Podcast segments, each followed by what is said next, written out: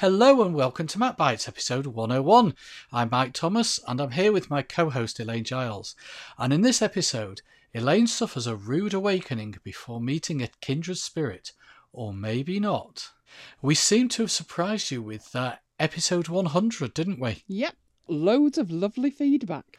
First, news from Minster HQ. Sadly, he's not partaking of Movember. But in better news, he's already there at the Grizzly Adams stage, and he sent us a photo to prove it. So, are you taking that as a challenge, dear? Uh, well, I haven't shaved for a week, so uh, yes or not. I don't think it's looking quite as spectacular as Minster, though. But he did raise the bar in listening to the show, risking it on a bike ride, wait for it, in the fog. The man knows no fear. He also informed us that his selfie stick is actually a self portrait device, and that the lurid luminous pink he was caught wearing is in fact light purple. You keep telling yourself that, Minster. It was pink. Kevin, Carrie, and Jane all took a more cautious approach to listening. Wisely waiting to see if Minster survived his extreme listening challenge before they took the plunge. Jane, however, took the lovely Kirby for a walk while listening. Strangely, he was more interested in sniffing squirrels than listening to the show, but each to their own. And Amanda reported her third time listening this morning whilst out, out on a run. Third listen candidate for a MacBites marathon, I think. Definitely, definitely.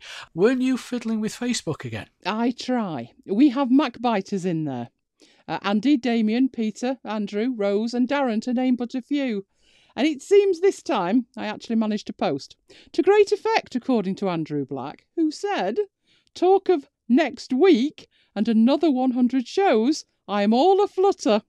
And herewith, next week, as promised. Beta blockers required all round then. Don't be cheeky. And Graham completely surpassed himself. Oh, he did. He listened to the show during a special afternoon tea. The full works. Sent us a photo too. You know what that did? What did that do? Made me lust after pork pie all afternoon. Then we heard from Wayne Franklin on Twitter, who said, So thrilled to see MacBites episode 100 after a long hiatus. My second favourite podcast after the Mac Power Users. Just a minute. There are other podcasts. Who knew? Anyway, thank you for your very kind words, Wayne. They are very much appreciated.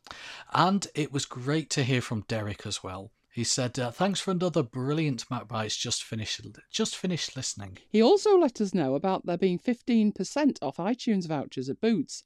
So it's just the right time to keep an eye out for a bargain on the iTunes money front, because you discovered there is 20% off at Tesco's until the 22nd of November. There is only off £25 ones though. I, act- I actually asked because they had all different values there 15 pounds 25 30 did you know there's a hundred pound one I did. You haven't bought me one yet, though, but I live in hope. no but uh, on the poster it's actually got a, a 20 pound 25 pound one so i said to the, the lady i said "Do- is this 20% off all of them she said no only only off the ones that are on the poster Right, we'll be heading there then. I've been um, splurging a little. mm. Ah, we also need to say hello to Jonathan, who said he enjoyed the show as well, and was just about round the time of his birthday. So I hope you had a good one. shall sing Oh dear, dear, dear. happy birthday to you okay that's No, because then we'll be doing it for everybody and we'll be doing it every week. And who wants to listen to you singing every week? okay every week Oh, indeed. Every week, okay. Um, and classic feedback from Ruth. Uh, she tweeted and she said, "You saying, and I'm, I, I'm this is a bit meta this because if I say it again, but I'm going to have to for it to make any sense. You saying, "Hey Siri," activated Siri on my phone three times while I was listening to the latest episode of MacBites. I mean, what on earth? How? Doesn't do a thing for mine. That wasn't the end of it either, was it? No, because then Carrie said that she was experiencing exactly the same. So it's just you Siri is ignoring. It would appear so. Now, both of them had trained Siri to respond to their voice. So, the only other conclusion is that both Ruth and Carrie sound like me. Now, Chris, that's Big Blue Wolf on Twitter, did some testing, and he found that Siri on his phone didn't respond to his wife or his son's girlfriend, but did respond quite happily to his son. So let's just say I wouldn't be relying on a voice lock for security just yet. Unless it's you who can't even get your own device to respond to you. Well, yes, so it seems. Anyway, if you want to hear Ruth, you can do exactly that by listening to the Parental Geekery podcast that she hosts with her husband John. Yeah, we had fun listening. Great. Uh, The teeth! Oh, early doors, the teeth. no, you're cutting that bit out. Am I? Yes. Whoops.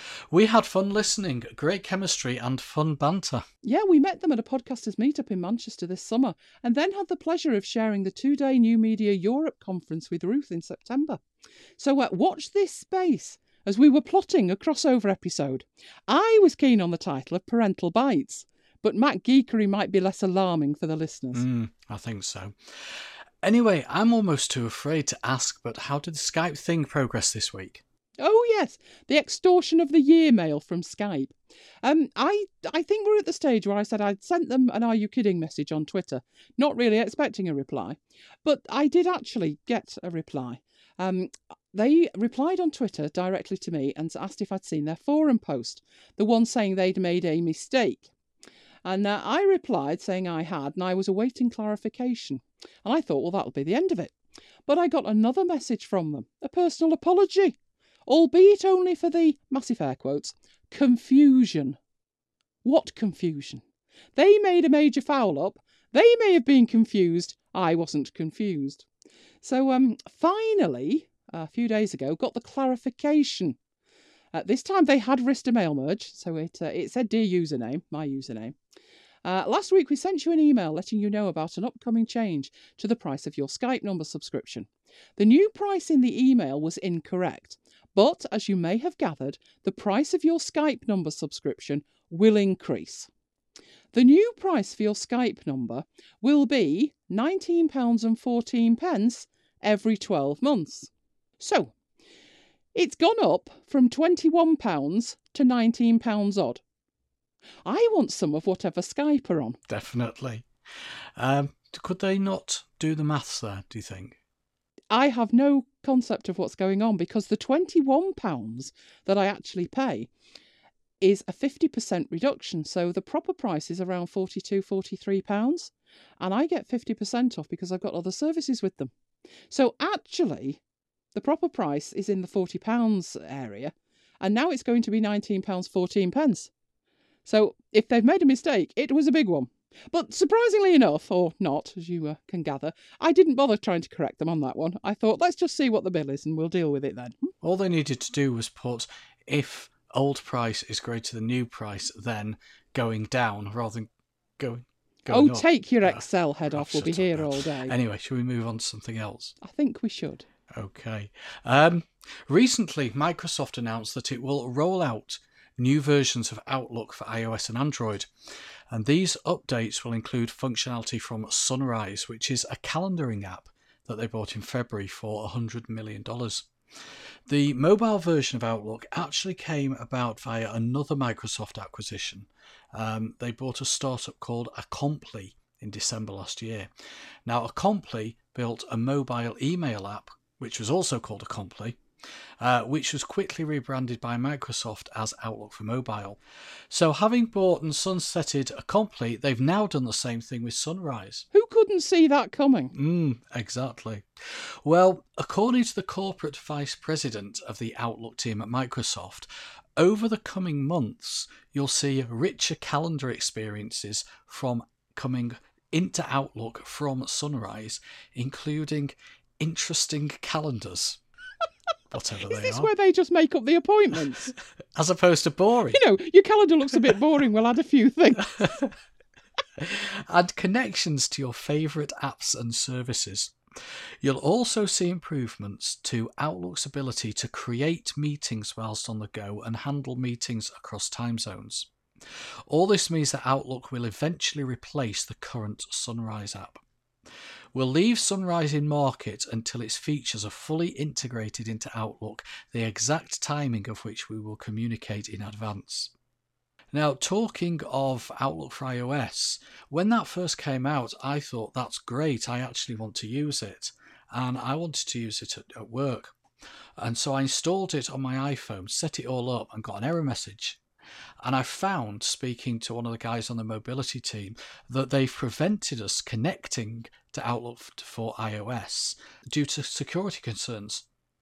Now, I thought that Outlook for iOS was actually just a front end to an Office 365 mailbox hosted on Microsoft servers because we have Office 365 as a service at work, and apparently it is. But for, for whatever reason, the data is processed through Amazon Web Services, which I find very strange because doesn't half the world run on Amazon Web Services? Yeah, it seems like it. But Amazon have got their own. Um, Microsoft have got their own. Yes, Azure, isn't it? Which makes it even stranger that it's running on Amazon. It is. Maybe they don't trust their own services.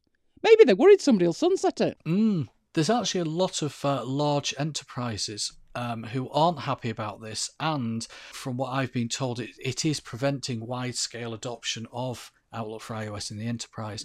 And because of this, Microsoft are actually reviewing this and will be moving to their own platform, which you've just mentioned, uh, which is Azure. But that's very strange because when um, Apple first rolled out something, I can't remember for the life of me what now, but it was a, a cloud based service, it could be iCloud, that it was running on Azure services. I think it was. So Apple are using Microsoft and Microsoft are using Amazon. Do you think Amazon are using Apple Mm. just to complete the circle?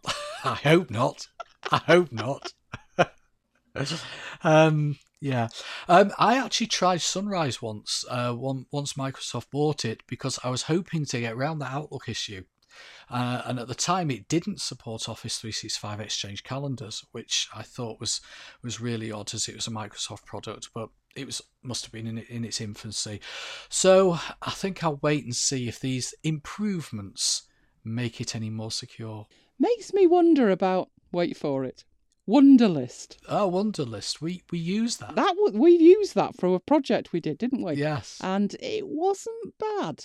Um, they just introduced tagging to it, but it's a it's a fairly basic, straightforward to do list.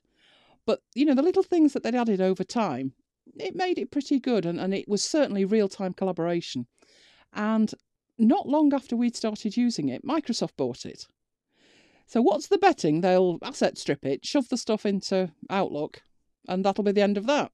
More than likely. Hmm. Might take them a couple of years, but they'll get there. Oh, I think it'll be within 12 to 18 months. It'll have gone. Hmm. I wouldn't mind, you know, if Outlook actually worked for me.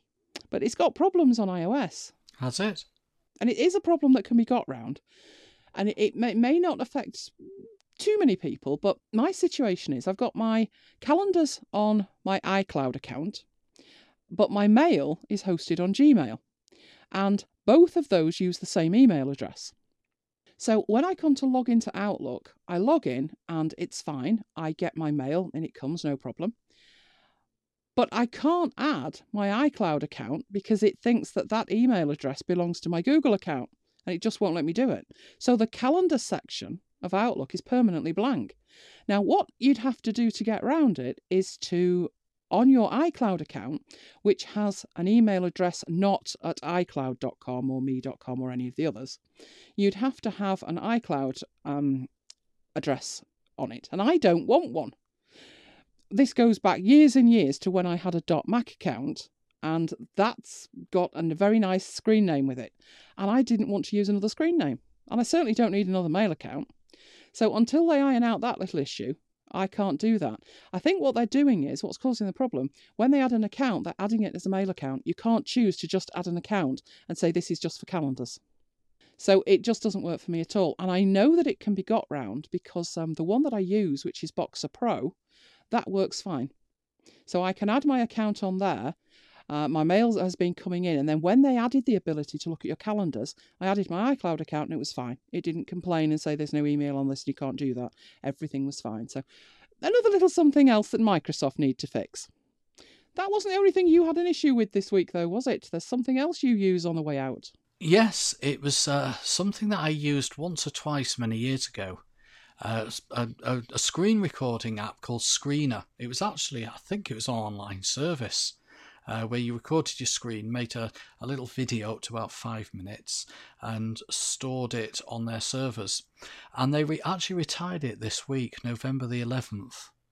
And uh, they, they sent an email out and it said, as you might know, Screenr's recording capability is based on Java runtime environments, which is rapidly becoming antiquated.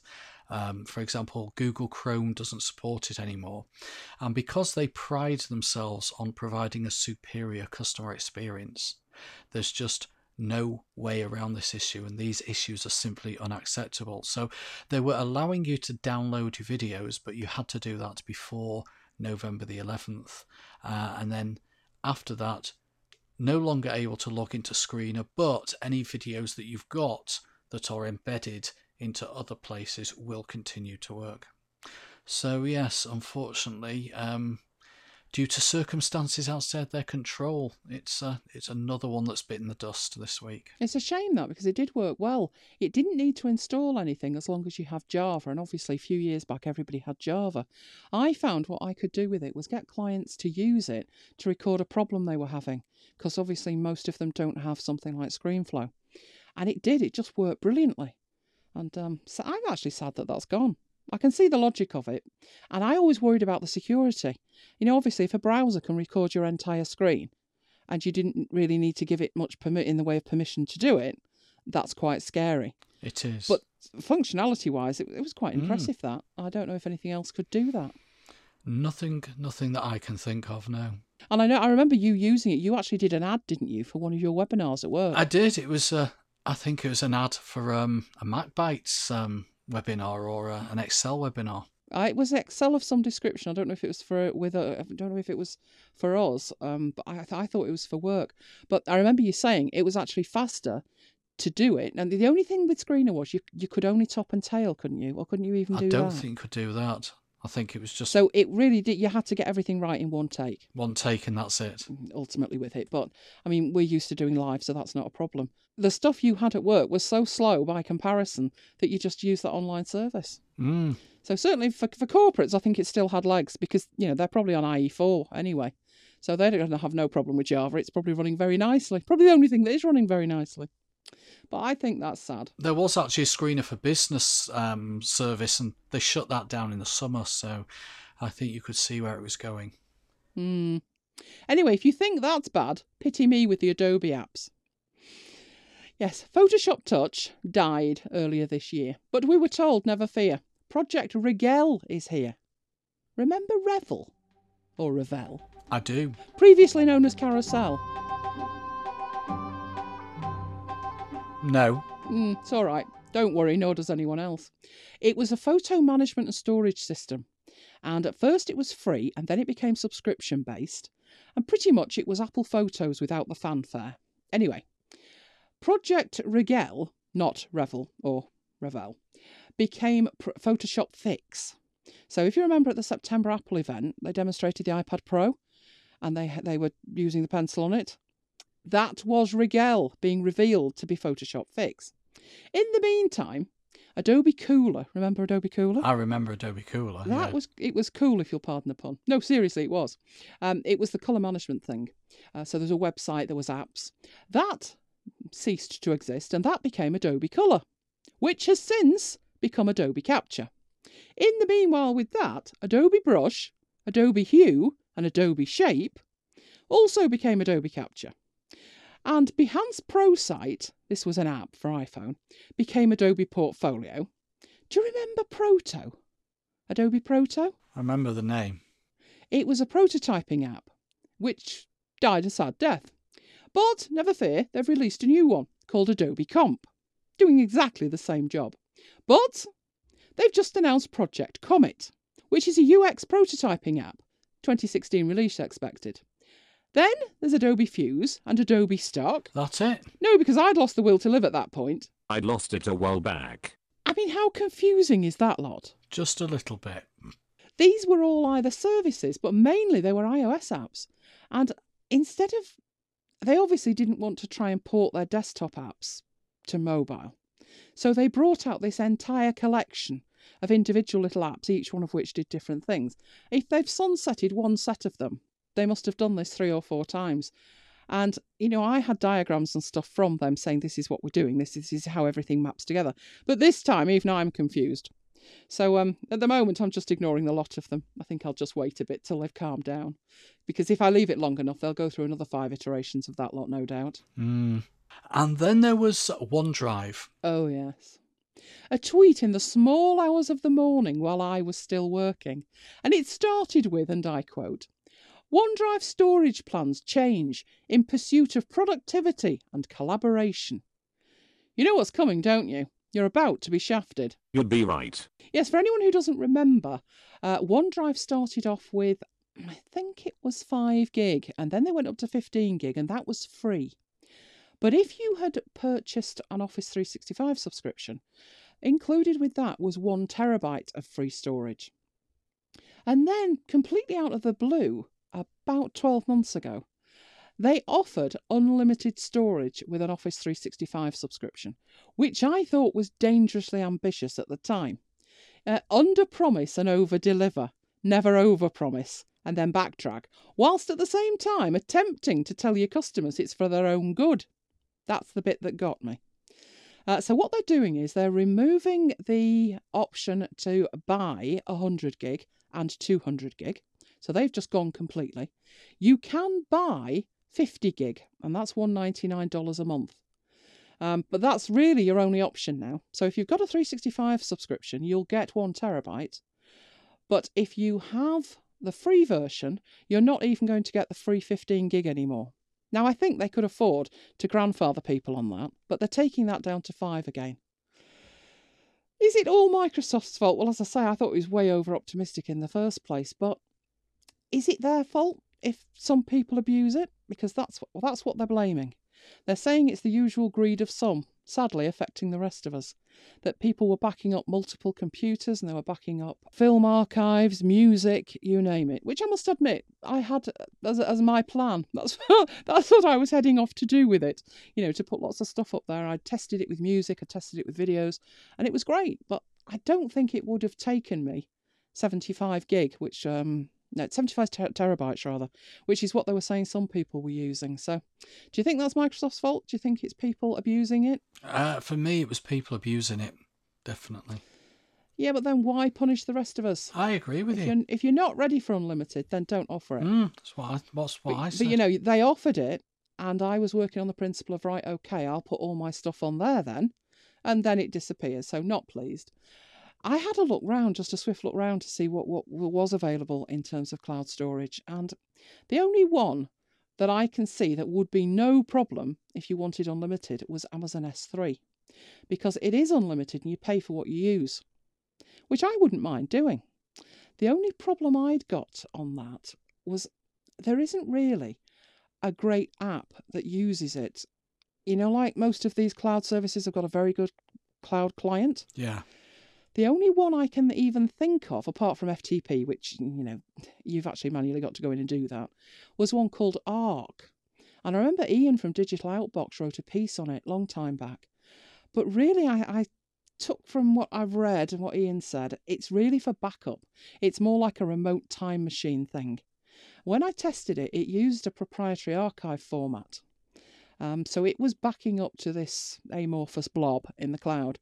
And I thought that's not really what I'm after. I wanted to, I just wanted files up there. I just really want a remote disk. That's all. The other problem I had with that was it was per computer pricing. Um, not that expensive, it was $40. But I thought, odds are if I'm backing this up in that way, it's going to be on a different computer that I want to pull it down. And I also wanted mobile access. So I didn't think that was going to work. I was looking for something more transparent in operation. So something like Expand Drive. We're going to have to have another look at cloud storage because it has changed a lot since the last time. So, how about that's the focus of next week's show? She said it. Your work here is done. But actually, you know, Google topped the lot a while back. Uh, during our little hiatus, did you notice that? They sunsetted themselves by becoming Alphabet. I think that's the ultimate in sunsetting. Yeah, I, I did see that, but it's still Google, isn't it? You still say I'm going to Google something, not I'm going to alphabet it. It's all business related, isn't it? I don't think we're going to notice any changes whatsoever. Mm. But that is the ultimate in sunsetting. Although I think I'm more, I, I, I don't really care about that. I'm more annoyed about the OneDrive thing. Mm. We thought we'd see no changes when Microsoft bought X, Y, and Z, but now we have. Mm, I wasn't as green as you. I thought we probably would. Mm. And I see you added another demise to this list, but uh, surely you're a little late with this one? Oh, Betamax! You'd think so, but apparently it was still being manufactured and was still popular in Japan. They've not made any players since 2002, but they announced that they were ceasing production of tapes in March 2016. So, um, if you're a Betamax aficionado, you may want to stock up before then. I think I've still got one of those in the garage somewhere. Anyway, you know what urban legend had it cause the demise of the Betamax format, don't you? What price? Pornography. Well, the lack of it, to be precise. Yes, I was reading an article and um, it said you might also have heard that Sony's puritanical stance on not allowing pornography on its tapes led to the overall downfall of the format, or at least in part. Typical. Do you know, I despair of human nature at times. However, ur- that urban legend is disputed. And um, I, I was, re- yeah, this is the kind of thing I research, you know. And I I found another quote o- on a site that was explaining all about formats. And it said, in the end, what's most likely is the biggest contributor to the downfall of Betamax was the price difference. Now, I had no idea they were so, so expensive, but it said, on average, Betamax players were around $1,000. But a VCR that played VHS tape was around 300 and the consumer simply not willing to pay that much more for a product that wasn't that much better. So, looks like cheap porn looks like a guaranteed win then. It does, but how did um, Sony ban pornography on the tapes? I have no idea. Oh, That's a good point. it is. Hmm. We probably shouldn't ponder that for long, as we might come up with an answer, Mm. which could be very dangerous. So, talking of human nature and despairing of it, um, well, what should we call this? I, I think bad Photoshop's a good start. It was all about Cameron's poppy. Hmm. This this would be David Cameron. Now, obviously, you mustn't confuse Cameron's poppy with Cameron's pig. Known as Piggate, and sadly, I'm not even joking. Uh, I think that needs to come with a don't Google it warning. at, a, at a minimum, it needs a not safe for work warning. Do you know there are international macbiters now wondering who is actually running the country while Cameron um, cooks his goose, as it were, allegedly. Must add that in. The lawyers, the lawyers will insist. Um, the answer is that we're no clearer on that than you are. Anyway, this isn't Piggate. This is Poppygate, and this started when the official Facebook page for 10 Downing Street, who knew they had an official Facebook page, uh, changed the profile picture to one sporting a poppy. Well, actually, it wasn't the page sporting the poppy, it was David Cameron sporting the poppy. Um, now, you didn't need a degree in forensic photography to spot the flaws. In this photograph, the sun was blazing, nice lightweight summer suit. Now, UK, November, as we mentioned last week, somewhat chilly round the Trossachs. So the question was asked, some said, by eagle eyed Dylan Morris, but to be honest, he didn't really have to be that eagle eyed, just brave enough to ask the question, is that photoshopped? And then answered his own question when he found the original of the photo, Sans Poppy. What do you think of that? Uh, I think that's disgusting, actually. I couldn't get over it. It's a matter of respect, you know, acknowledging loss and sacrifice. I'd actually have had more respect for someone who made a conscious decision not to wear a poppy than someone who thinks it's okay to Photoshop one on. But it got better. The explanation was hysterical. A spokesman for Cameron says the manipulated photo was the result of an oversight. Hmm, let's think about that. An oversight. Isn't that when you don't do something? Just to be sure, I looked it up. It's defined as a fault, failure, omission, lapse, an inaccuracy of a mission. Hmm. This was a deliberate decision to do it because you don't inadvertently find a suitable photo of the Prime Minister, find a suitable photo of a poppy, mask the poppy out of the source image, add it to Cameron's photo, and then publish it. That's what's called deliberate. Later, Downing Street took down the photoshopped photo and replaced it with an actual picture of Cameron wearing a poppy. Hmm. So, lesson to be learnt. Photoshop. A case of just because you can doesn't mean you should. But if you do, do make it good. Do you remember that Apple keynote for the iPad Pro? I remember the Apple keynote for the iPad Pro. You shouldn't have forgotten it. It was one of it was one of the good ones. Do you remember Adobe coming on stage demonstrating iPad Pro and Pencil? Oh, wasn't that um, Harry Potter? Uh, was it Harry Potter? Kevin Lynch? No, I don't think it was. No, no, no, it was the guy from Adobe. It wasn't an, an Apple person. It was somebody from Adobe, which was just as well, because that was when the proverbial started hitting the air conditioning. Um, they came on to do this demonstration, and the demonstration was showing you how precise the pencil could be. And they had this picture of a model, and they were making her smile. And I must admit, I didn't think much of it. I mean, the demonstration was fine, and the after photo was great. You know, she was a pretty girl to start with, just wasn't smiling. Well, as I say, the proverbial hit the air conditioning. Um, there were there were articles written about how it was politically incorrect to make women smile in demonstrations. Did you read them? No, but have they got nothing better to do?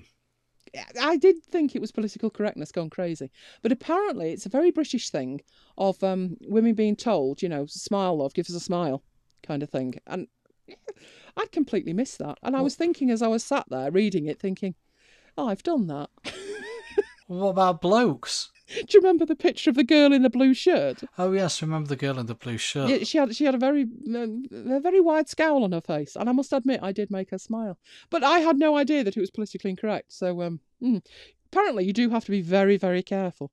I know you do have to be careful with clients when you're working with Photoshop because you might think to yourself, who's going to be offended if you make them look 20 years younger? But you know, then they look in the mirror and um, you actually upset them. And I have seen people get offended if you take it too far. So it's probably best, you know, to, to go at it quite gently rather than do something um more well less subtle not more subtle yeah be more subtle. Don't don't go for the less subtle. Um apparently it's some kind of passive aggressive insult as to how they usually look. Now personally to me the anorexic twig look doesn't suit anybody but the fashion mags seem to love it. But again you have to be so so careful. So really it's a case i mean oh, we're talking technology and, and you, with great power comes great responsibility. You've got to use it wisely. And I know when I'm working with Photoshop, I actually sort of say to them, what, what are you looking for? What do you expect? What do you want? And, you know, not everybody does want to look plastic. I actually find it's easier to work with images. You know, people want um, images recovering. So, um, fixing from years ago. Not fixing in terms of putting a smile on somebody's face, but you know, this photo was ripped in half and um, then dunked into a tank of water. Can you do anything with it? That kind of stuff. Because I'll be honest, it is easier. You come up with anything and it's going to look better than when it started. But if you've got a picture of somebody and they want their, their wrinkles removing and they want you know to lose a, a half a pound or so, you're you're on dangerous ground. Be careful. So as I say, Great power, great responsibility. You've got to be very, very careful. Well, following on from last week's rant about Keynote, Do you mean calm and rational exposition of the current release of Keynote? No, he means rant. as I was saying, following on from last week's rant about Keynote, this week brought even more Keynote joy. It did not. You need to explain your request on Saturday night for the full impact of Sunday morning to make any sense. So they feel my pain, you mean? Well, we'd got an early morning planned, and I'm not good in the mornings. Understatement. So I requested that you, who are always up at some nauseatingly early hour, wake me gently. Which is exactly what I did. With keynote news that was guaranteed to send me from 0 to 60 in an instant is not gentle. Uh, well, I wasn't overjoyed with it either. What I was doing uh, early on Sunday morning was creating a video, an Excel video to put on YouTube. And um, I came to a bit where I needed to overlay uh, an image. And what I do is I create the image in Keynote. Uh, and uh, with a, a slide that's the right size, uh, which is 1280 by 720. And then I go into the export option in Keynote and export it to a TIFF, which I can then stick on the timeline in uh, ScreenFlow. And then I did it. I stuck the um, the the image into Keynote into um, ScreenFlow, exported the video as an MP4, played it back to watch it, and I saw these black borders all around it when I got to the uh, the bit with the, the image. I thought, what gives here? And I started doubting myself, thinking, have I done something wrong when I exported it from Keynote? And then I This looked, is how they get away with it. Mm. Then I looked at the size of the file just by going through the uh, the TIFF file properties, and it was um, 1024 by 768. So I thought, what gives here? I even went back and looked at some older um, images that I'd exported previously, and they were okay. So I did a bit of Googling and I found that yes, it was a known issue, and in the latest update to Keynote, which I'd only installed a few days ago, um, they had broken it. Yes. So once you told me, I left Apple some feedback. Shall we say, expressing my disappointment? There was actually a workaround, but it was horrible. They told you to export to PDF instead of TIFF, and then open the PDF in preview, and you could export as TIFFs from there. Well, that worked for me. So I thought, okay, I'll give it a go. And it was okay exporting the PDF. And when I opened it up in preview, I couldn't get it to export the pages as a batch. I'm assuming you had the same issue. I didn't try it, I only tried it with the one, and it worked for me, so I was happy. If you had one single slide, it did it, but you had to do it individual slide by individual slide.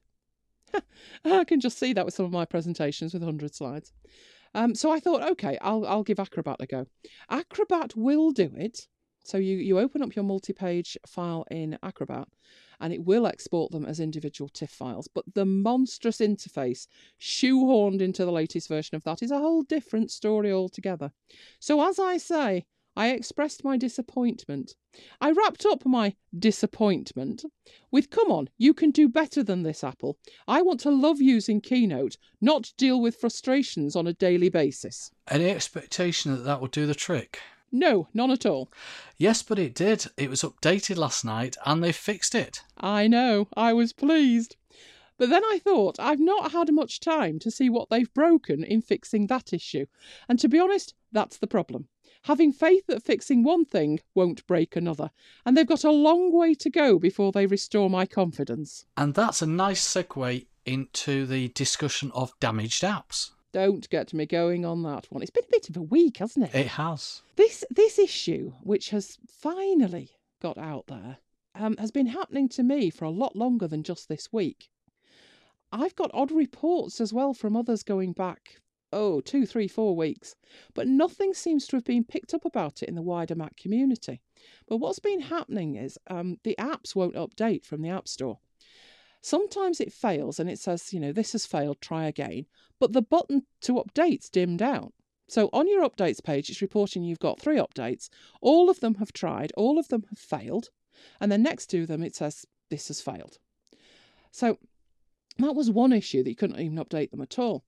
But then I've seen it where I've started to download a file and then it then it just errors. So it's stuck halfway. Some of them seem to completely download and then you get an error message saying that the app is damaged. Um, you can't run them without logging out and logging back in, or maybe rebooting, or recreating a, a receipt file. And my problems were as well that sometimes you can't even delete an app to re download it because it's locked in some kind of way. Then I've got error messages saying that um, an app has been bought on another computer, especially ScreenFlow. And um, can you imagine if you, you're an average user with one Mac and you get a message to say this, you know, you need to enter your password because you bought this app on another computer? You are going to freak out. You're going to think you've been hacked and it's a pirate version. It's just generally a nightmare. Now, Tweetbot Paul tracked down a file that contained a date after which a certificate wasn't valid. That date was this week. So apparently, this week, everybody had the problem that I'd been having for a good few weeks. And um, Apple fixed it by changing a date to something like 2035. So that issue is fixed, but you still have to potentially either log out and log back in of the store or reboot. Now, I think I tried doing all of that with certain apps and it still wasn't having it. And then the iOS App Store began failing over the last few days. So, not the best experience this week, I didn't think. I've not uh, actually tried the iOS. I, I'll say it again. you think I'm editing it out, don't you? Mm, no, you won't be editing that one, I know. iOS.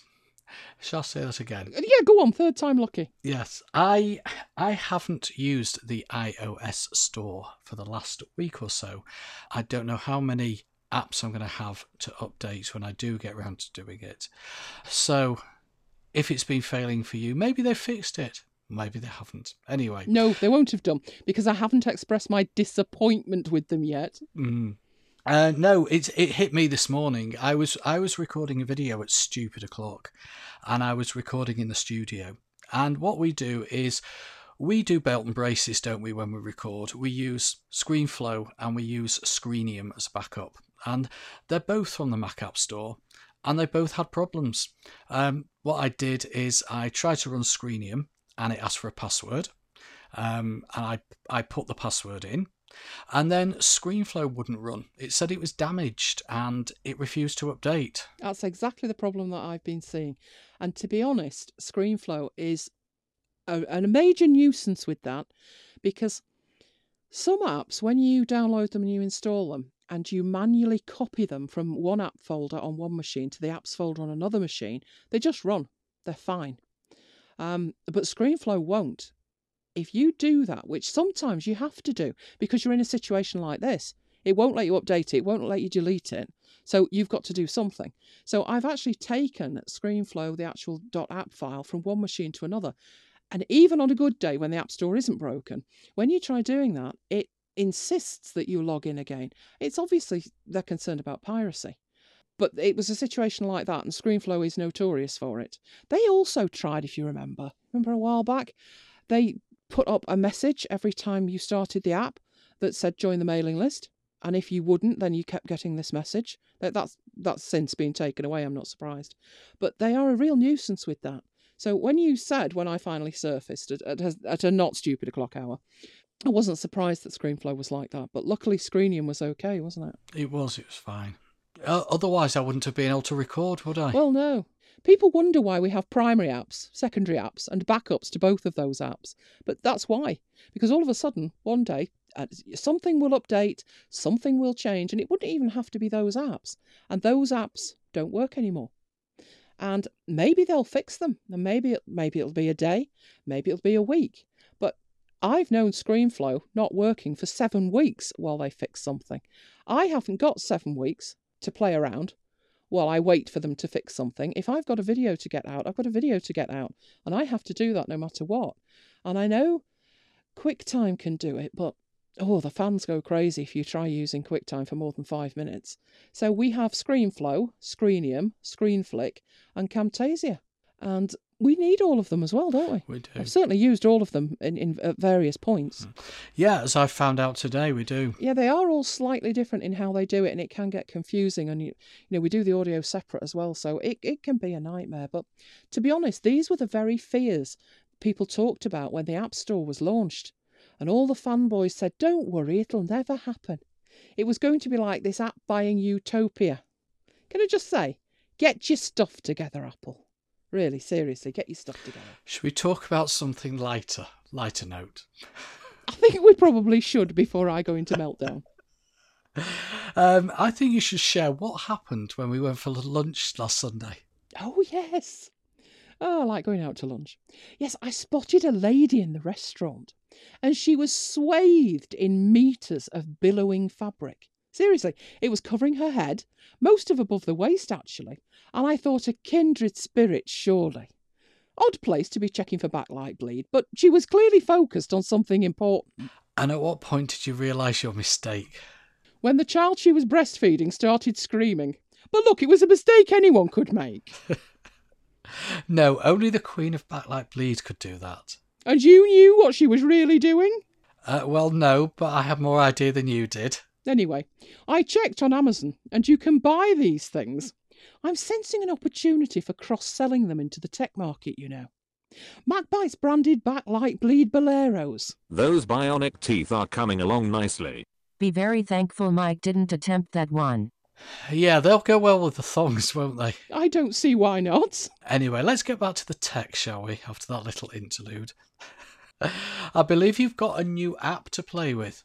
Something I've spent nine years looking for.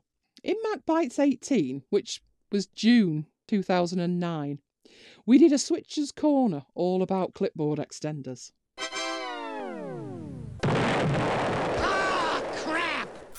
To take a trip down memory lane. I was surprised actually how many of them I, I'd tried at that stage. That was only sort of three years in to my Mac ownership. Um, I started talking about Clipmate. Do you remember Clipmate? Windows, fabulous. Yes, I remember that. I used to use that once, twice. Oh, it was wonderful. The standard by which all clipboard extenders shall be judged henceforth. Um, I talked about Shadow Clipboard from Stupid Fish Programming. I use that a lot, you know, and I can't remember when I stopped using it. I'm I'm suspecting uh, an OS update broke it, but uh, I checked and there's been no update since 2007, so I don't rate my chances of getting that one working now. I'd also used iClip from Irradiated Software, which is very much still alive. And um, there is actually a promised update for full El Capitan support. There's only tiny issues with it already, so it's perfectly usable. But I, I looked back and thought, why didn't I use this one anymore? And there was a little bit too much interface for me. I prefer a keyboard only navigation. I don't want to, when I'm in the middle of needing to copy and paste stuff from further back in my copy history, to have to go to the mouse and start playing around with it. Well, I also use one called Corkboard, which again, very visual, mouse intensive. They look beautiful. They were fantastic. But in terms of usability, not quite all there. Well, that one's defunct now. And then I remembered one called Clips. I'm sure you use some of these, you know, but you've probably forgotten. Uh, Probably. Again, very visual and mouse intensive, but again, defunct. Not even a website anymore. Then I saw that I'd uh, put done a review of PTH Pasteboard, and I remember that one being one of the best. It, it was sort of the, it had the most features. And guess what? That's defunct. Site's gone. I thought this is getting repetitive and ridiculous. You know, what are people using for this now? Do you remember Stuff? S T U F. Yeah. Now that one again I tried. I think I must have used that after one of the others had gone. That was from the Escapers. The site's still there, but there's a gravestone on the site that says RIP. They're obviously MacBiters. Um, but looked at closely, it wasn't for st- the latest version, it was for Stuff 1. And Stuff 2 had since been released, but the site looks terrible, as though it's just being forgotten. You know, they've actually looks like they've forgotten to take the page down. So those were just a few of the ones that I'd tried. But then I came up with something that I hoped was a keeper, and that was Copy Paste Pro from Plum Amazing. And that's actually one of the few that are still going strong. Uh, you might remember because we talked about it, and I talked about them using Bean as an editor. Remember Bean? I remember the name. It was a, I think it's a plain text editor. It's either a plain text editor or a little word processor, you know, a lightweight word processor. And they used it as the editor. Uh, I don't know if they still do, because then I found one. This was MacBites 80. Do you know, it was uh, less than 18 months ago. Uh, and it was on Soft's Clip Buddy. And it is the image of Clipmate. And I was using it quite happily until it crashed and burnt on me. The developers, to be fair to them, did offer to help, but they wanted me to send the data file. And having thought about that, I thought this is one step away from a key logger, isn't it? It You think about what you copy and put on your clipboard. Mm. I can't even remember what I copy and put on my clipboard.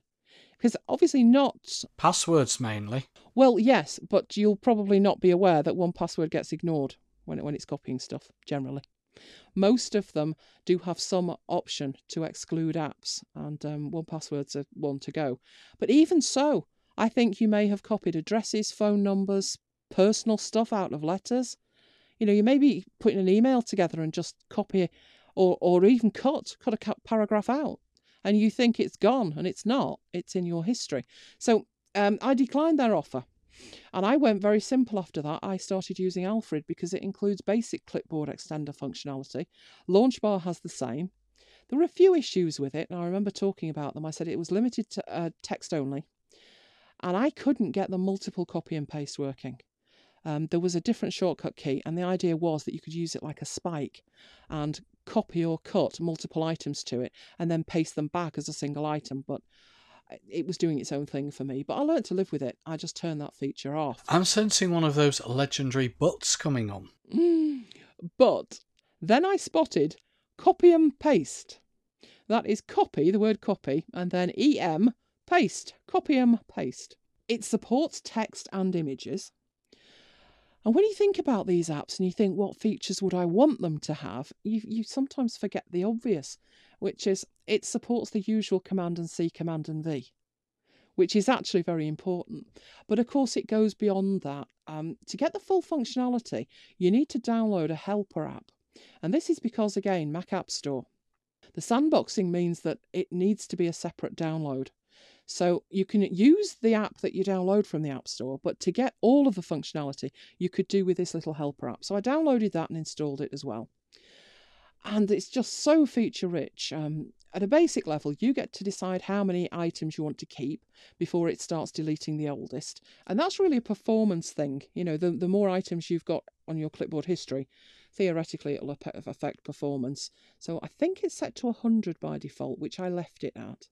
You can also copy as a starred copy. What that means is it's not auto deleted when you reach your user configured clipboard limit. So if you've got 100 and one of these starred items gets down the bottom, instead of deleting that one, it will delete the next one up that isn't starred.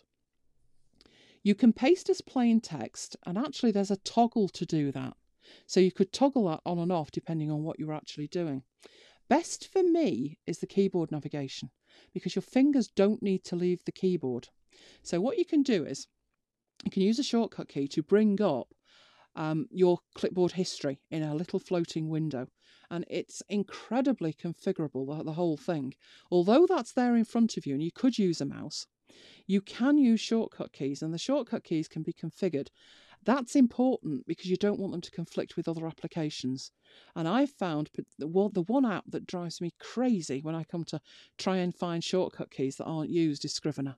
It, there's so many shortcut keys in there, and I use so many of them that you know you don't want to put a global shortcut key over that one because then functionality that you use in there will stop working. So you can configure these to whatever you want. The window itself, I think the default's a dark window, but there's two themes, so you can have a lighter window if you want. And you can decide where that window is placed. So you can specify a location. You can say just open the window on an active screen, or you can say show it at the mouse pointer. I thought show it at the mouse pointer would be useful, but in the end, it just I think maybe with three screens and not knowing where the mouse pointer was because I was actually typing, I spent most of my time looking for it. So I decided in the end I'd have it open up in a specific location. Uh, and it's got the it's got advanced features. Um, some of them are similar to other apps, but some of them were unique to this, or I'd certainly not seen them in some of the others. One option was to reject duplicate copies, which I thought that's clever. Because when you copy things in Alfred, you know, sometimes you copy something and then think, did I copy that? So you copy it again. Tell me that's not only me. No, that's not only you. Well, with this one, you can reject duplicates. So that way, your list doesn't get filled up with multiple copies of the same thing that you've copied. There's a blacklist feature, which means you can blacklist certain apps. So, although you can copy and paste from them, it doesn't store those on the clipboard history. So, obviously, 1Password and generally password managers are a good candidate for that. You can also, and this, this is an unusual one, I've not seen this one before, you can specify different shortcuts to use in virtual machines and remote machines. And you might think, what on earth? But it's because sometimes, particularly remember trying to use LaunchBar. And I had LaunchBar and a shortcut key. And at the time, remote desktop, if you used command spacebar, it always did it on the local machine. So you couldn't actually use LaunchBar on the remote machine, which caused me more than a little problem trying to work the machine. What I ended up doing was um, creating another shortcut key, I think it was Command and L, to activate LaunchBar remotely. Now, I don't actually use the um, clipboards much on remote machines. But what it would allow you to do is use two different sets of shortcut keys depending on how you were using it, which I thought was a good idea. Mm. Another thing I found useful was a toggle to toggle off the auto hide. So sometimes if you're assembling a document from things that you've copied, it's actually ha- handy to have that list open in front of you, and then you can just quickly move through it with a mouse and just click to paste it in. So I thought that was quite handy. You can di- change the display order so by default, all the newest items are stored at the top, but you can change that in a number of ways. You can also have multiple collections. Uh, they're called lists. So you could actually have a list for a specific project that maybe you paste things in every week, something like that. Now, I know a lot of people will use something like Typinator or TextExpander for that, But I thought I can actually see that that's got a functionality that I might use because what you wouldn't have to do is have any shortcuts for it. They'd all just be there in a list and you could just click the ones you wanted. So um that had potential use as well. Where I thought, wow, this is amazing was the search.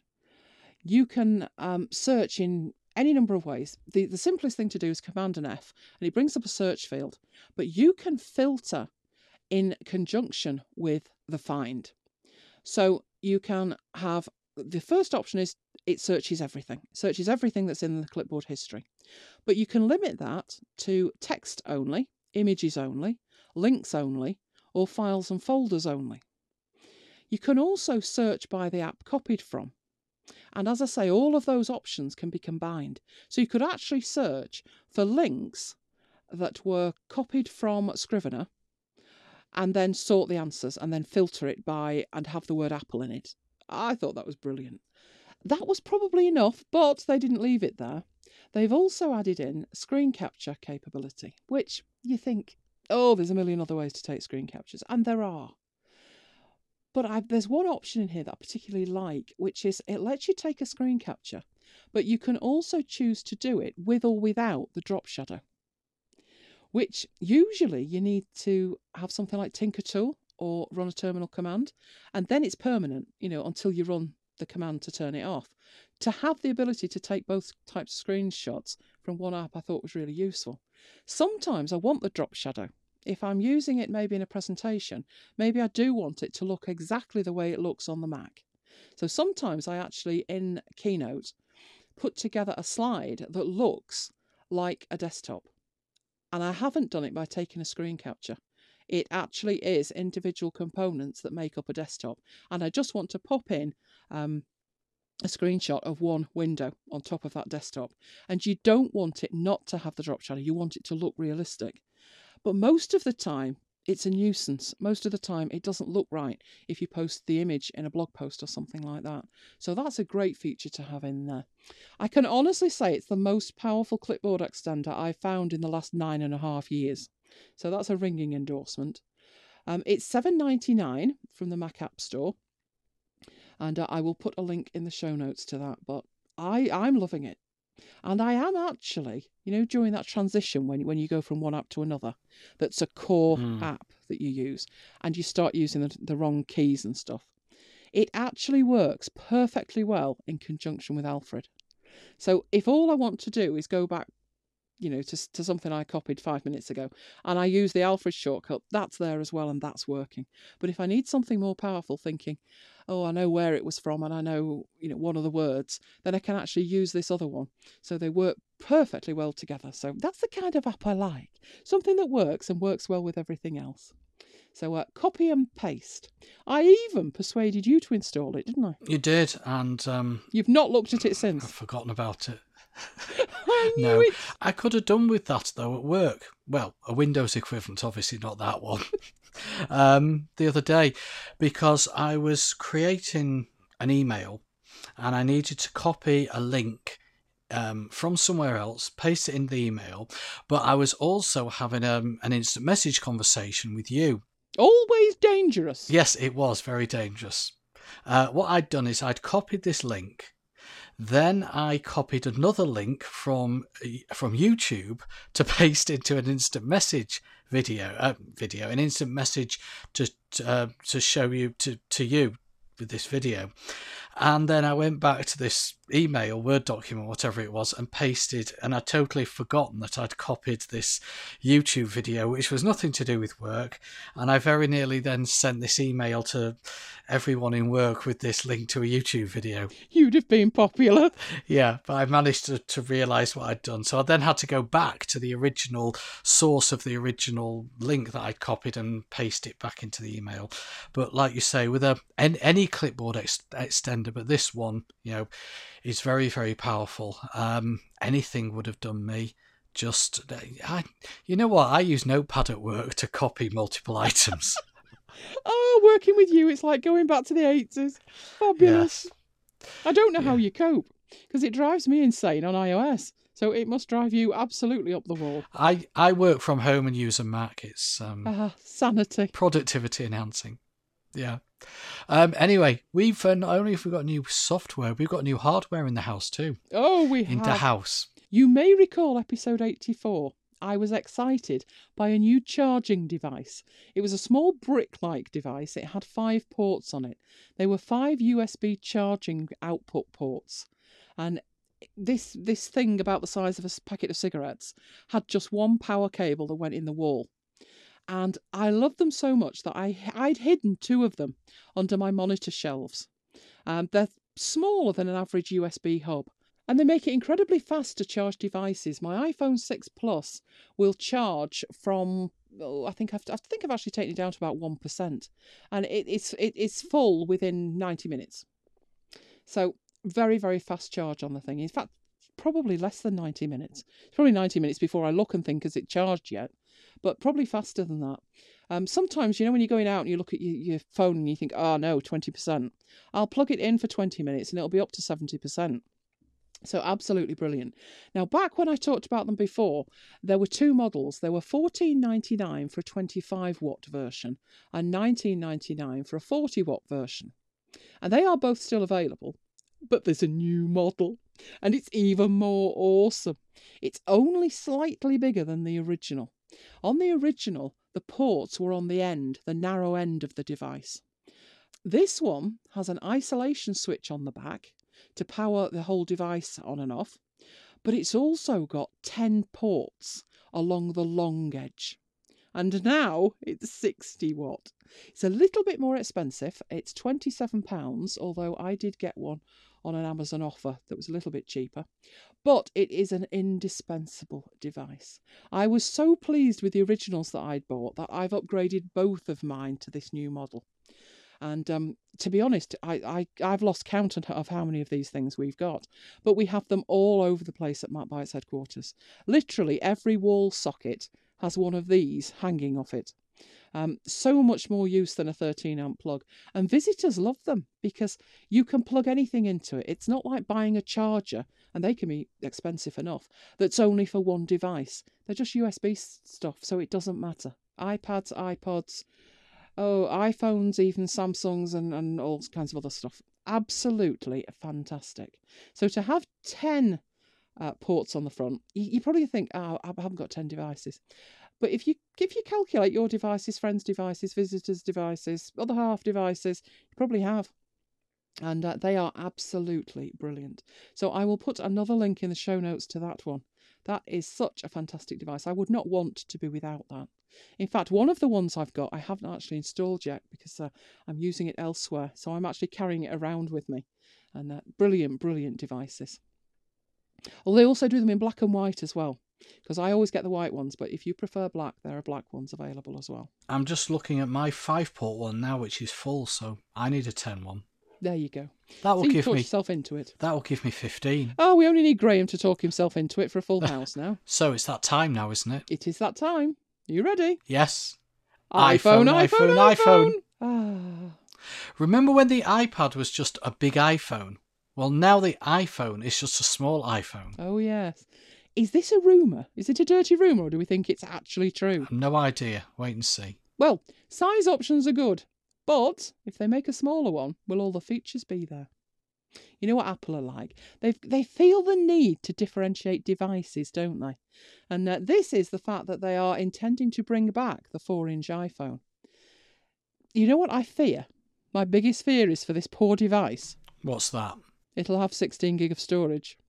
Because no doubt they've still got some of that boatload of 16 gig SIMs they've been foisting into iPhones for longer than sanity dictates. So I think um it could be like the baby iPhone.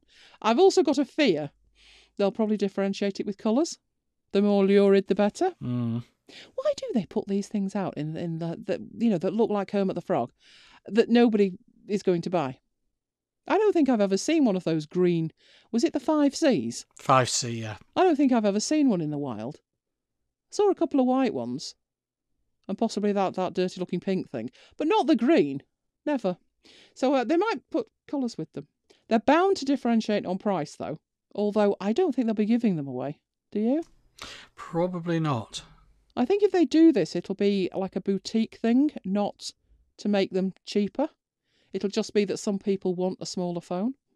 Who knows? Maybe they'll differentiate and Siri won't be on it. Like I don't have enough to do already. To be honest, I actually like the size of my iPhone 6 Plus, which is five and a half inches, I think. And the battery life on the thing is stunning. Um, it was reasonable in iOS 8, but on iOS 9, it's it, it blows me away. It's like having a Nokia. Remember, you used to have a Nokia and you charged it like twice a week. Mm. Literally, the iPhone 6 Plus is like that. I've had, because I've been checking, because I thought there was something wrong with it. I can get over 50 hours of standby and about 14 hours of use time easily on iOS 9. So that's amazing. The options are supposed to be going to be 4 inches, 4.7, and 5.5. Now you're on a 4 inch, so what size would you go for if there were three options when you upgrade? Uh, I'm happy with the size I've got. It fits in my pocket. Um, I just need a new pair of glasses. Can we clarify you mean the phone? Yes. Oh, you're so innocent. Carry on. Yeah, yeah, I find it it fits nicely in my pocket. It fits it my my other one, my four, fits nicely in um, a little zippy bag I've got, and um, all I need is a new pair of glasses so I can see the little screen. Yeah, maybe you'd be better off with something much, much bigger. yeah. So uh, now we have a dilemma. a daddy or chips moment. Yes, Apple Care or iPad, iPad, iPad. No brainer. I am all complained out for today. There's something you don't hear every day. After much iPad Pro watching, the great day arrived. The pre-orders. I take it you bought one. Have you noticed it's just not the same anymore? I'm missing the excitement and anticipation of previous years. Just too much not right. And that's before I mention Apple Care. I thought there was a lack of definitive information from Apple. You know, with the iPhone, you know exactly when pre orders are. And with this, it was all, oh, it might be Wednesday or maybe not. Uh, then there was the usual farce of pre orders. The mobile app was taking orders over an hour before Safari on my iMac. The pencil's late. I mean, what, the actual? Just imagine the hue and cry if Microsoft had shipped the Surface with an IOU instead of the pencil. Keyboard was late, same story apparently, and the keyboard's US only. I call that taking the Google approach. You know, there's no world beyond the shores of the United States. So you didn't bother them. Of course I did. It sat here right next to me. Ooh. I ordered on Wednesday for delivery Friday, and it arrived Thursday. But that's DPD for you. Are you not going to mention your DPD delivery from several years ago? They lost my iPad. It was it was your MacBook Pro actually, but never mind. they got bought out after that. I keep telling you, it's not the same company. Seriously, they're they're different now. Anyway, once it had arrived, um, I ordered the silver white one. I went 128 gig, unsurprisingly. Went for Wi Fi only. I always used to get cellular with iPads, but um, once I changed to iPhone 6, I got personal hotspot, so now I don't bother with that. Uh, the size of it, not as big and ungainly as I feared it might be, uh, nor is it as fragile as I thought. I don't know what you thought when I when I handed it to you. I expected it to feel a little bit flimsier than it does. Yeah, it, it, it does feel fine. Yeah, especially after Bendgate, of course, with the iPhone 6. True. Um, it's extremely light. I thought there was virtually no difference between my iPad 2 Air with a case on it and the iPad Pro without one. So, and the case I've got isn't that heavy. So, to me, weight wise, amazing. I'd say size wise, it's more comparable to a magazine. So, reading on the thing is stunning. Um, one of the things that I did notice, it's supposed to have auto rotate audio. Had you heard that? I've not heard of that, no. I can't remember if it was in the keynote or not. We were probably billing and cooing at the time um, about all the other features. I don't know if that was in the keynote, but um, what what that means is as you rotate it round, instead of it having fixed speakers, the speakers rotate with it. So mm, yeah, but the speakers are fabulous anyway. Whether they rotate or not, the speakers are amazing. That'll do me a world of good when I'm trying to use Excel. Yes, but Excel can talk to you. I've heard you talking to Excel, whispering sweets nothings in its little ear. I was testing out the speak command, that was all. Yeah, you, you keep telling yourself that. I was thinking that you'd you'd you'd appreciate that, you know, with your sensitive wrist action. True. An iPad Pro could be all over the place with you. That's true. Um, like the iPad, there was no flash on the camera, but then it's not really a selfie device. You'd need one heck of a selfie stick to try that, wouldn't you? True, and I can just imagine, you know, these people that that go to conferences um, and and take photos of, of like you know the the slide that's on the screen. I could just imagine holding up one of those. and uh, the other thing was, didn't we talk a while ago about taking uh, devices into to football matches in Old Trafford? Because you, you you certainly wouldn't get this one in there, would you? No, you're not getting this in. No. you'd have to say it was something else. I can see them making cases though that look like newspapers or something. It- it's your copy of the Daily Mail. True. That's not a bad idea, actually, is it? I wonder if they're checking papers. Mm, Well, they probably are. You know what they're like. true. Um, it had a very long charging cable. It was a six foot long charging cable.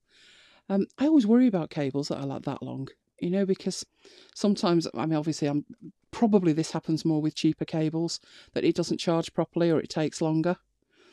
Um, so it has got this longer charging cable and it had a 12 watt charger. But to be honest, I've tried it and it was fine. But it charged way faster with my new 60 watt Anker charger. So I'll be doing it that way. Put the charger back in the box and then put the box away. The only real issue was the complete foul up that Apple made with the pencil, for which read, I didn't have one. Mind you, I wasn't alone, neither did anybody else. So ensued the great pencil hunt of 2015. I had a plan. Sadly, it involved a visit to Team Trafford. Hmm, so we headed out early Saturday morning, and uh, it was it was weird, wasn't it? The Trafford Centre is actually open. You can get through the door, but the shops don't open until ten o'clock. So we were there about nine thirty, and it was the only shop with a queue. And that was, as I say, thirty minutes before opening time. Um, to be honest, I thought it was a damning indictment that at least eighty percent of those queuing needed Genius Bar assistance for broken kit. I'm thinking you were thinking the same. I was thinking the same, yeah. My first thought was, oh, they're all queuing up for an iPad Pro. But then as you looked at them, you know, they had they had phones in their hand that was that were in boxes and they had paperwork with them. And I thought, no, some of these are, are repairs, you know, walk-ins. And um, that was indeed the case. So uh, I loudly said, I, I trust you noticed why I said that loudly. I did. Is this the queue? Is this queue general or is it for repairs? Hoping that the guy in front would know. But apparently he joined the queue and he was none the wiser either. Is this a British thing? You know, there's a queue, I must join it. I mean, obviously we were actually going in the store, but other people were walking past saying, oh, what are people queuing for? And I thought they'll join this queue just on the off chance they might get something exciting from Apple. Mm, no, I, I don't think many people did know what the queues were for. Yeah, I think the ones with the broken kit probably did, but the people walking past certainly didn't. No. Um, about, was it about quarter two? Yeah. They started sorting us into sub queues by function. Oh, that should excite you. That's like Excel. Um, the, rec- the rep- as I say, the repair queue was massive. The buying queue, not so much so, but that was all good news. That was when I spotted a pencil in the wild. Actually, in the Apple stores, not completely in the wild, is it? No. It's like more like a zoo rather than a safari, if you're with me. I'm going off base. But you know what I mean. I spotted a real live pencil. You did, and that was when you freaked out the guy in front. Oh, no, no. He was okay with me salivating over it and eyeballing the assistant wielding it. I think it was when I formulated that pincer movement plan to ensure I got my hands on said pencil. He started to look a bit worried at that point. Anyway, I didn't wait for the doors to fully open before I darted in and relieved the assistant of that very pencil.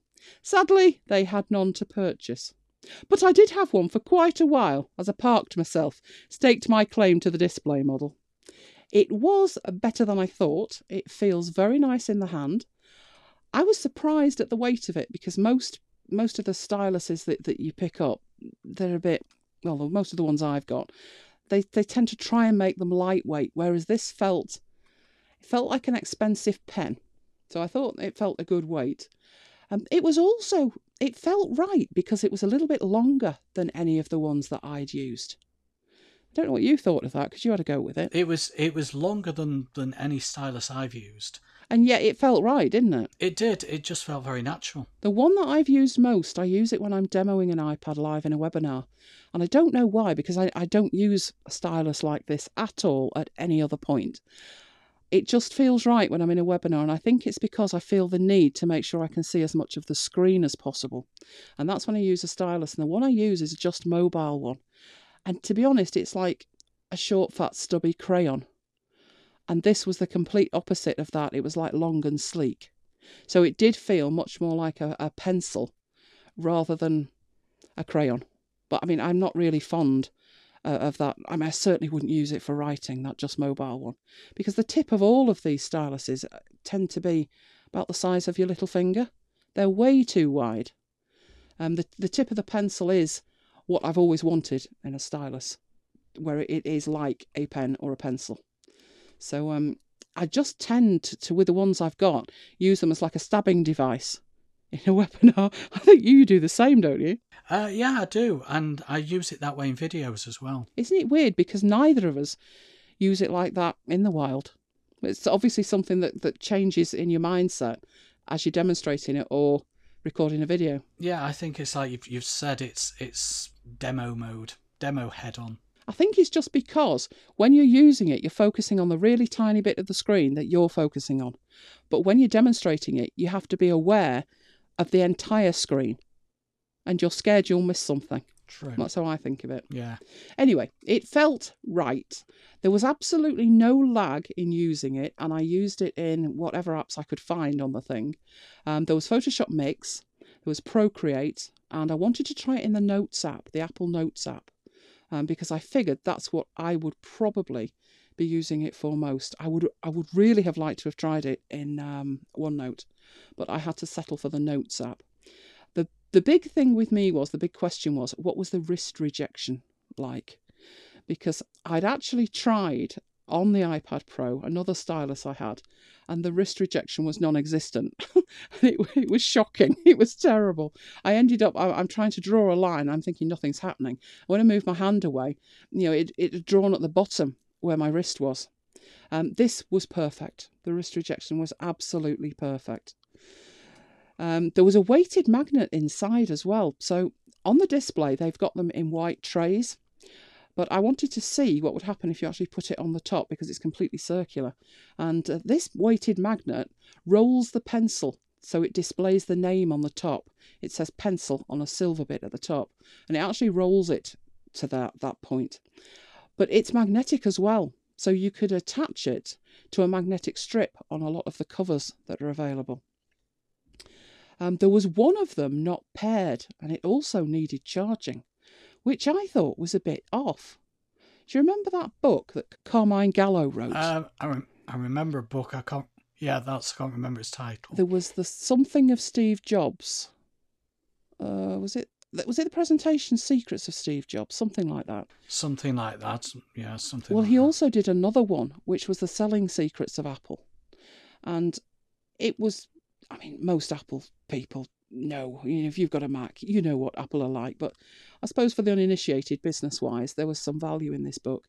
And he talked about the square footage of the stores and all the rest of it. And he went into the detail of them making sure when the store is opened in the morning that the angle of the laptops all matches.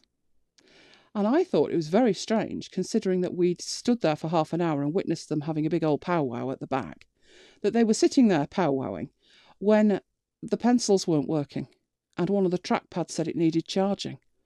And I thought, can you imagine if you'd have been a mystery shopper for Apple? I'd like to do that, you know. Well, I'd like to do that as well. Yeah. Ooh, that'd be good, wouldn't it? Do you think they'd let me take the pencil home for doing that? No, probably not. Mm, in that case, there's no point, is there? No, I just felt that it was it wasn't 100% perfect, the setup of the store. Mind you, that's Team Trafford for you, isn't it? Anyway, so this thing that needed charging and needed setting up, um, it did actually need charging. So um, they popped it in the bottom and gave it, I think you can give it a few seconds of charge and it gives you 30 minutes use. So it doesn't take long to charge it. The lightning connector's under the cap, which is a great design because you said to me, How do you charge it? And I whipped the top off. You're like, oh, that's good. I couldn't help thinking, how many caps will be lost that way? Probably a lot. Yeah. yeah, I'm, thinking it. Um, so now all I need to do is wait for dispatch. So deploy the stingers, lay the man traps, and await delivery of mine. Uh, keyboard wise, they had one in store.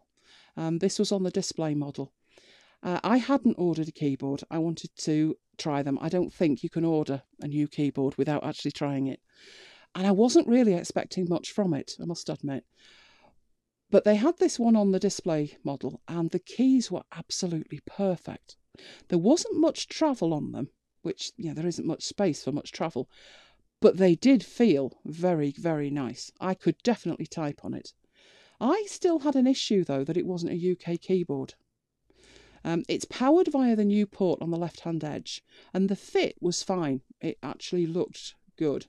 Looks wise, though, overall, I didn't think it looked great. Um, there was a slight rubber feel to it. The one they had on for demonstration was black. And the rubber feel is less the keys and more the rest of the case. So the case is in two materials. This this kind of rubber feel, and like uh, more suedey, and the suede bit goes against the glass. I actually thought it looked a little cheap by comparison to cases I've paid about five pounds for. What did you think? Yeah, I didn't notice. I just looked at the keys. Yeah, the keys were fine. But the fun really started when I tried to fold it up. I asked if it was okay because obviously it was wired up to glory, and she said, "Yeah, fine. You just watch that cable at the end." So it was like iPad origami. I mean, it didn't take me long, but I didn't feel that it was logical. Um, the way that it, it kind of folded back in on itself. And I thought, must just be you. But then you tried it and you made exactly the same mistake that I did. Yeah, it reminded me of some kind of puzzle which took me about 10 minutes to work out. Well, it didn't take you 10 minutes, thankfully. Well, you know but, what I mean. Yeah, I get your point. Both of us tried to fold the keyboard around the back, didn't Mm. we? Which, if you'd looked at it, didn't make sense because you're looking at it thinking this has got the suede material on it, so that must touch the glass. But how does that touch the glass if that bit's there? So maybe less than 30 seconds, but it just didn't feel logical. And getting it set up again as a keyboard, so once you've got it wrapped around as a case, re- reconfiguring it to be the keyboard was just as fraught with mistakes. And we weren't alone either, luckily. There were quite a few folks who tried it out and they struggled in exactly the same way we did. They made exactly the same mistakes we did.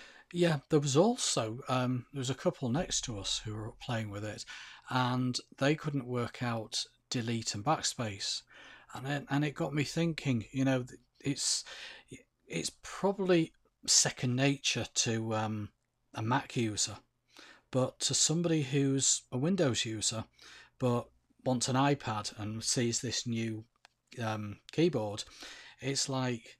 Um, there's no backspace or there's no um, how how do I remove the characters? How do how do I get to the end of the line of text? Mm, yeah. I don't know if that's to do with the fact it's. Um, mind you know that was that which were they using? Were they using the on-screen keyboard? No, it was um, no, it was the proper it was the proper keyboard. Because when I tried it, I, I tried it, and I was using the on-screen keyboard. But if they were using the other one, that's American, and I don't suppose that that actually matches what you're seeing on the screen either. Probably not. Yeah, bit of a problem there. Um, the other thing that surprised me about the case, because I hadn't really looked, I'd already made the decision, I wasn't pre-buying it, so I hadn't actually looked at it in any great detail. So this was the first time I was seeing the thing. There was no protection for the back of the iPad, which surprised me completely. I just assumed it would be like the case that I have on my iPad, which is the same as an Apple cover, but it's got a back on it. And it's great protection for the front and the back without adding much weight or bulk anyway. And I just expected it to be that. And when I picked it up and there was nothing on the back, I thought, I'm not seeing me putting that down on a table. Because with it being so flat, as you attempt to try and pick it up, it'll be slithering across the table. So, having seen this case, overall, there's no way I'd be happy to pay £170 for it. So I moved on and um, I was looking to test the Logitech Create keyboard. So I headed down to the bit where they have all the overpriced accessories, seriously overpriced in some cases, and um, I couldn't see it. They had plenty of cases, but I couldn't see that particular one. So we asked the store assistant, and uh, he assured us they didn't have any, and apologised most profusely for that. Until he disappeared off in the other direction, and I found one. And I thought, well, I don't know what he was doing tapping away on his little device because there it is. Um, it was a red one, and I don't dislike red, but the keyboard itself was gold. Um, the keys were more like the Apple desktop keyboard than the Apple iPad Pro keyboard. So I think of the two, I thought, did you ever go with this one? Because I thought the Apple one was better. No, Mm, no, I didn't. it was very similar to the desktop one. So, um, oh, and the other thing that was quite strange, I thought, there was nothing between the keys and the glass. So it didn't fold round. It's literally just like a folio style that you put the iPad in one side and then you fold it together and the keyboard touches the glass. Whereas with the Apple one, the way that that origami works, it doesn't. And that was a strange decision, I thought, because although it kind of met at the edges, I don't think it clipped together in any meaningful way. And I thought this case, you know, anything could get down between the keyboard and the glass and could scratch it. That's that's my one of my thoughts as I looked at it. Um, it was much sturdier than the Apple one. It did have a back on it, as I say, it's this folio design, but there were very sharp edges to hold the iPad inside the case. I would be concerned both putting it on and taking it off. It was like a very hard plastic. It wasn't gel or rubberized in any way at all. It was a hard plastic and it was very sharp. It was sharp to actually touch it without trying to get an iPad in it. And it would add a huge amount in terms of both weight and bulk. This thing was big and it was heavy. I- I've heard it adds about the same weight again. So you are doubling the weight with this. There were three colours supposedly available blue, black, and red, although they only had one in and they only had the red. But the red one had the gold keyboard, the black one has a grey keyboard, and the blue one has a white keyboard, which I thought was a strange decision. What if I want a red case with a white keyboard? Or a black case with a gold one? Well, you're out of luck. So if you really want it to match the device you've bought, then you're limited in terms of the colour of the whole case. That one was £110, and to be honest, don't see myself happy to pay that either. Um, if you think back to the Apple one, £170, that's the price of a new Apple TV, and the 64 gig version at that. So I think there's a tendency, we talked about this, and it's a phenomenon I've seen with my, my dad when he was buying radios. If you are buying an expensive device, you know, you've spent £800 on an iPad, somehow the 170 for the keyboard doesn't register in your brain in a logical way. You just think, and I'll have one of those as well. My dad used to do it. He'd buy a radio at one and a half thousand, and then it was like, oh, and here's the case. You know, it's two hundred pounds. And it's like, stick one on the bill. I think something must just happen to your brain because I think if you walked in anywhere and there was a leather case or a plastic case or a rubber case, and it said this is 170 pounds, you'd go, no way. I think it's just the fact you've got this new toy and you want to protect it. And you're suckered into the fact that this will do it. But no, it didn't do it for me. We were like that with iPad too, weren't we? Yeah, I mean that was a ludicrous amount of money to pay for a case. I think mine was Mm. was it seventy pounds? It was seventy or eighty pounds. It was ridiculous. Yes, but there was no point having an iPad 2 if you didn't have the case that day. That's how they sold them. And yes, there were plastic ones that were cheaper, but the colours were grotesque. So I went for a red one. One of the project, um, not Project Red, what's it called? Cherry red. Product Red. That's the one. Product Red. Yeah, I went for the red one. You too red, wasn't Yeah, it? don't involve you two. You'll only upset me. yeah, I think that is how they do it because afterwards, I got a cover that was uh, it was exactly the same. In fact, it was a black one which Apple didn't make at the time, and it was something like four ninety nine, and it was every bit as good as the Apple one, which I'd got fleeced for about fifty pounds for that one. So, yeah, I'm a bit more careful with cases now. Um, I don't think, given the size of this thing, many will be using it naked though. And I'd already ordered a gel case the day of the pre-orders. It was a, just an inexpensive thing from Amazon. It was actually called a Jet Tech gel case. It arrived 90 minutes before the iPad Pro did, helpfully replete with a cardboard cutout of said iPad Pro, which was actually more useful than it sounds to get a feel for, for it before it arrived. Um, the case fitted perfectly. It just protects the back. So I think Apple do a, a silicon one that does a similar job. That was probably ten times the price. Um, it's completely transparent and it doesn't really add any weight to it at all. I don't even notice it's there, um, but I feel confident in putting it down or putting it on a stand that it won't get damaged at all. And that was a complete bargain. It was six ninety five. The only thing was that once I, I realised I wanted to take this thing out, because when we went out to the Apple store, I wanted to take it with me, I didn't feel that a gel case alone was enough for travelling with. Um, I could have gone for one of the standard magnetic covers, but that wouldn't work with the gel case, although you could probably get one that would. Or you could probably actually cut round this one if you really wanted to. But I just didn't feel that it needed it, so I ordered a slip case. Actually, I ordered two. Uh, very similar to the size I use for my MacBook Air, and looks much better, to be honest. Um, the one I got was similar to a MacBook Air case that I've used for three years. It's um, literally just a slip case that you flip the top over, slip it in, and then flip it back. One of the ones I ordered had a small cutout, and that holds the main flap in a raised position. And the logic of that is that you place the iPad on the raised part and you get a nice slope for typing on the software keyboard. Um, I literally only intended it to be used for travel and general protection for when I put it in my bag. One of them arrived today and it's actually very nice. There were only two choices of colour one was red and one was purple, so I went for the red. Uh, it's got a magnetic clasp on it and it's a perfect size, so it, it literally just slips in absolutely perfect and just great for travel. Now, obviously, that means no keyboard. So, keyboard wise, I'll be using my Logitech K811, which is the Easy Switch keyboard, which I think Amazon have got that for about £75 at the moment. But when I was looking, there were plenty of options to get Bluetooth keyboards for between 10 to 15 pounds.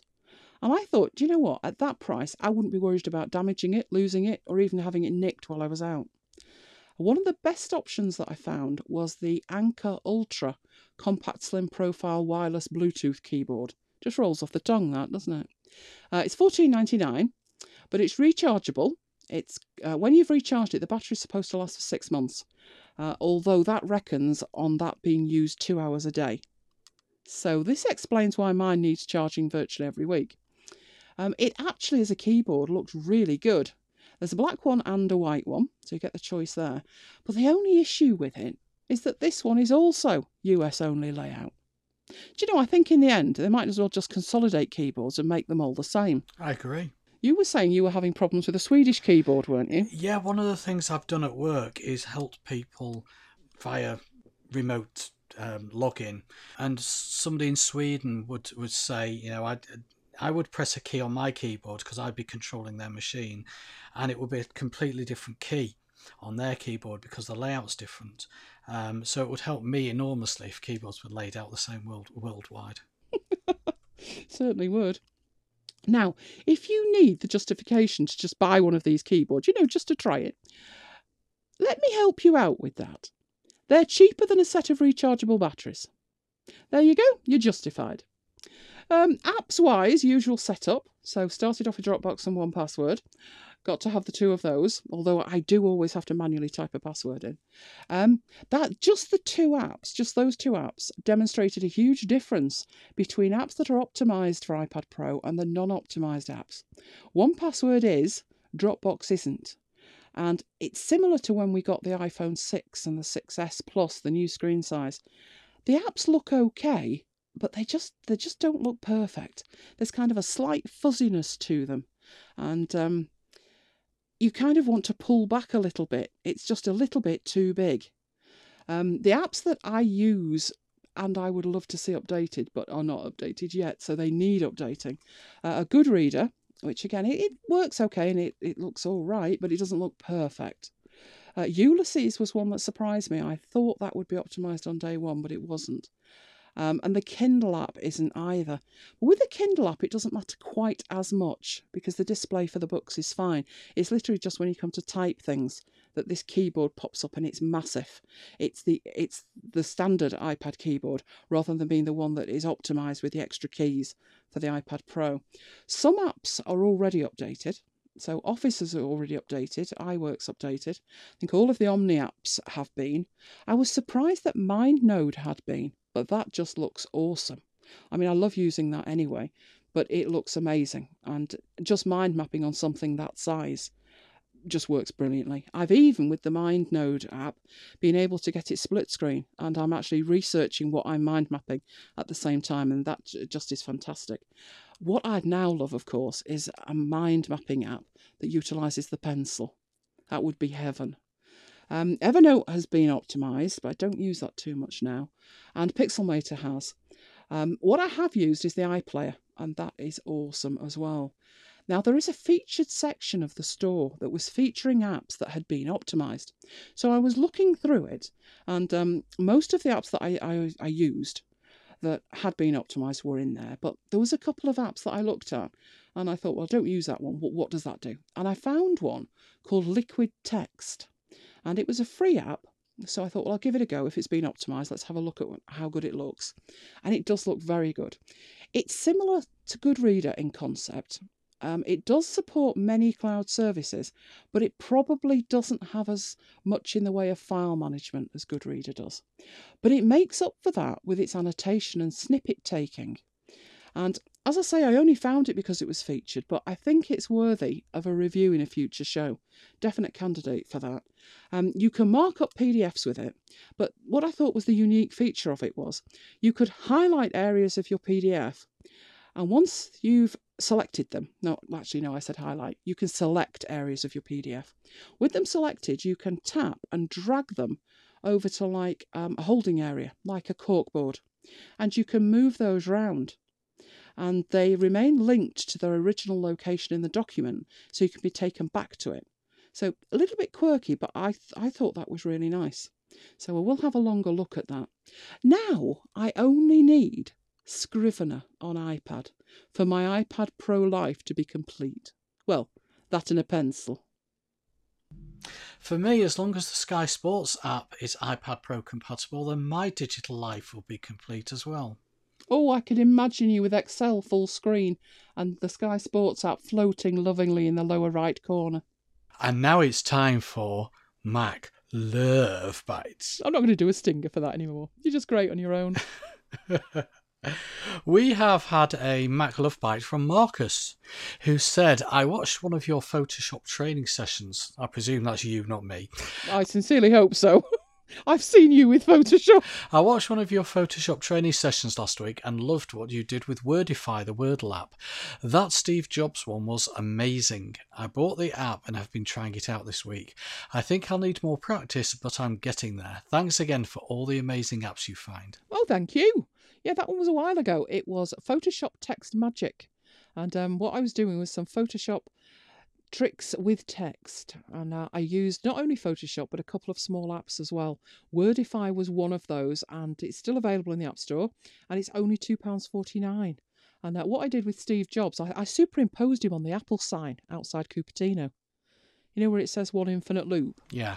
There was a gap there, so I, I stuck Steve Jobs on it.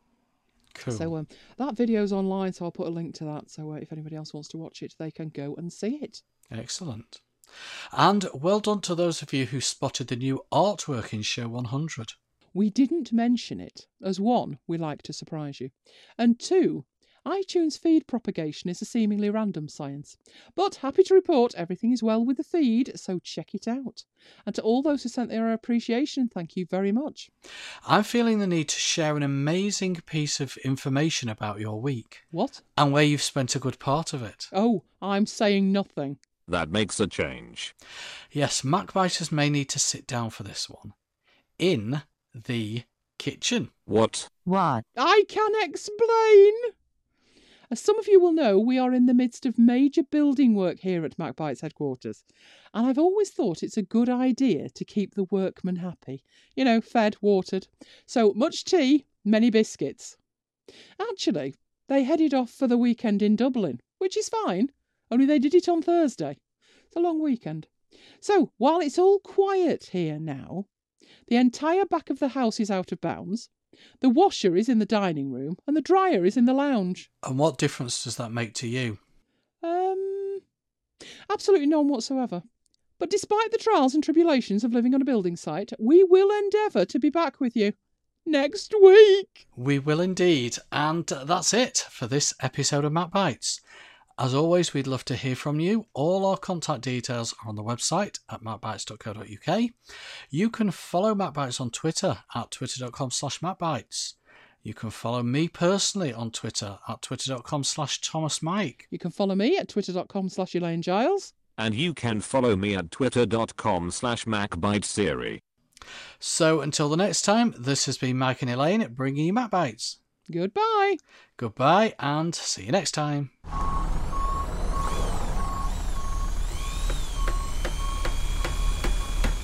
What's with all the noise? Building work. A lovely new extension to MacBites headquarters? That's what they think. You mean it's not? No. I'm bricking up the studio, with the crew inside. That will put paid to any little hiatus they might have planned.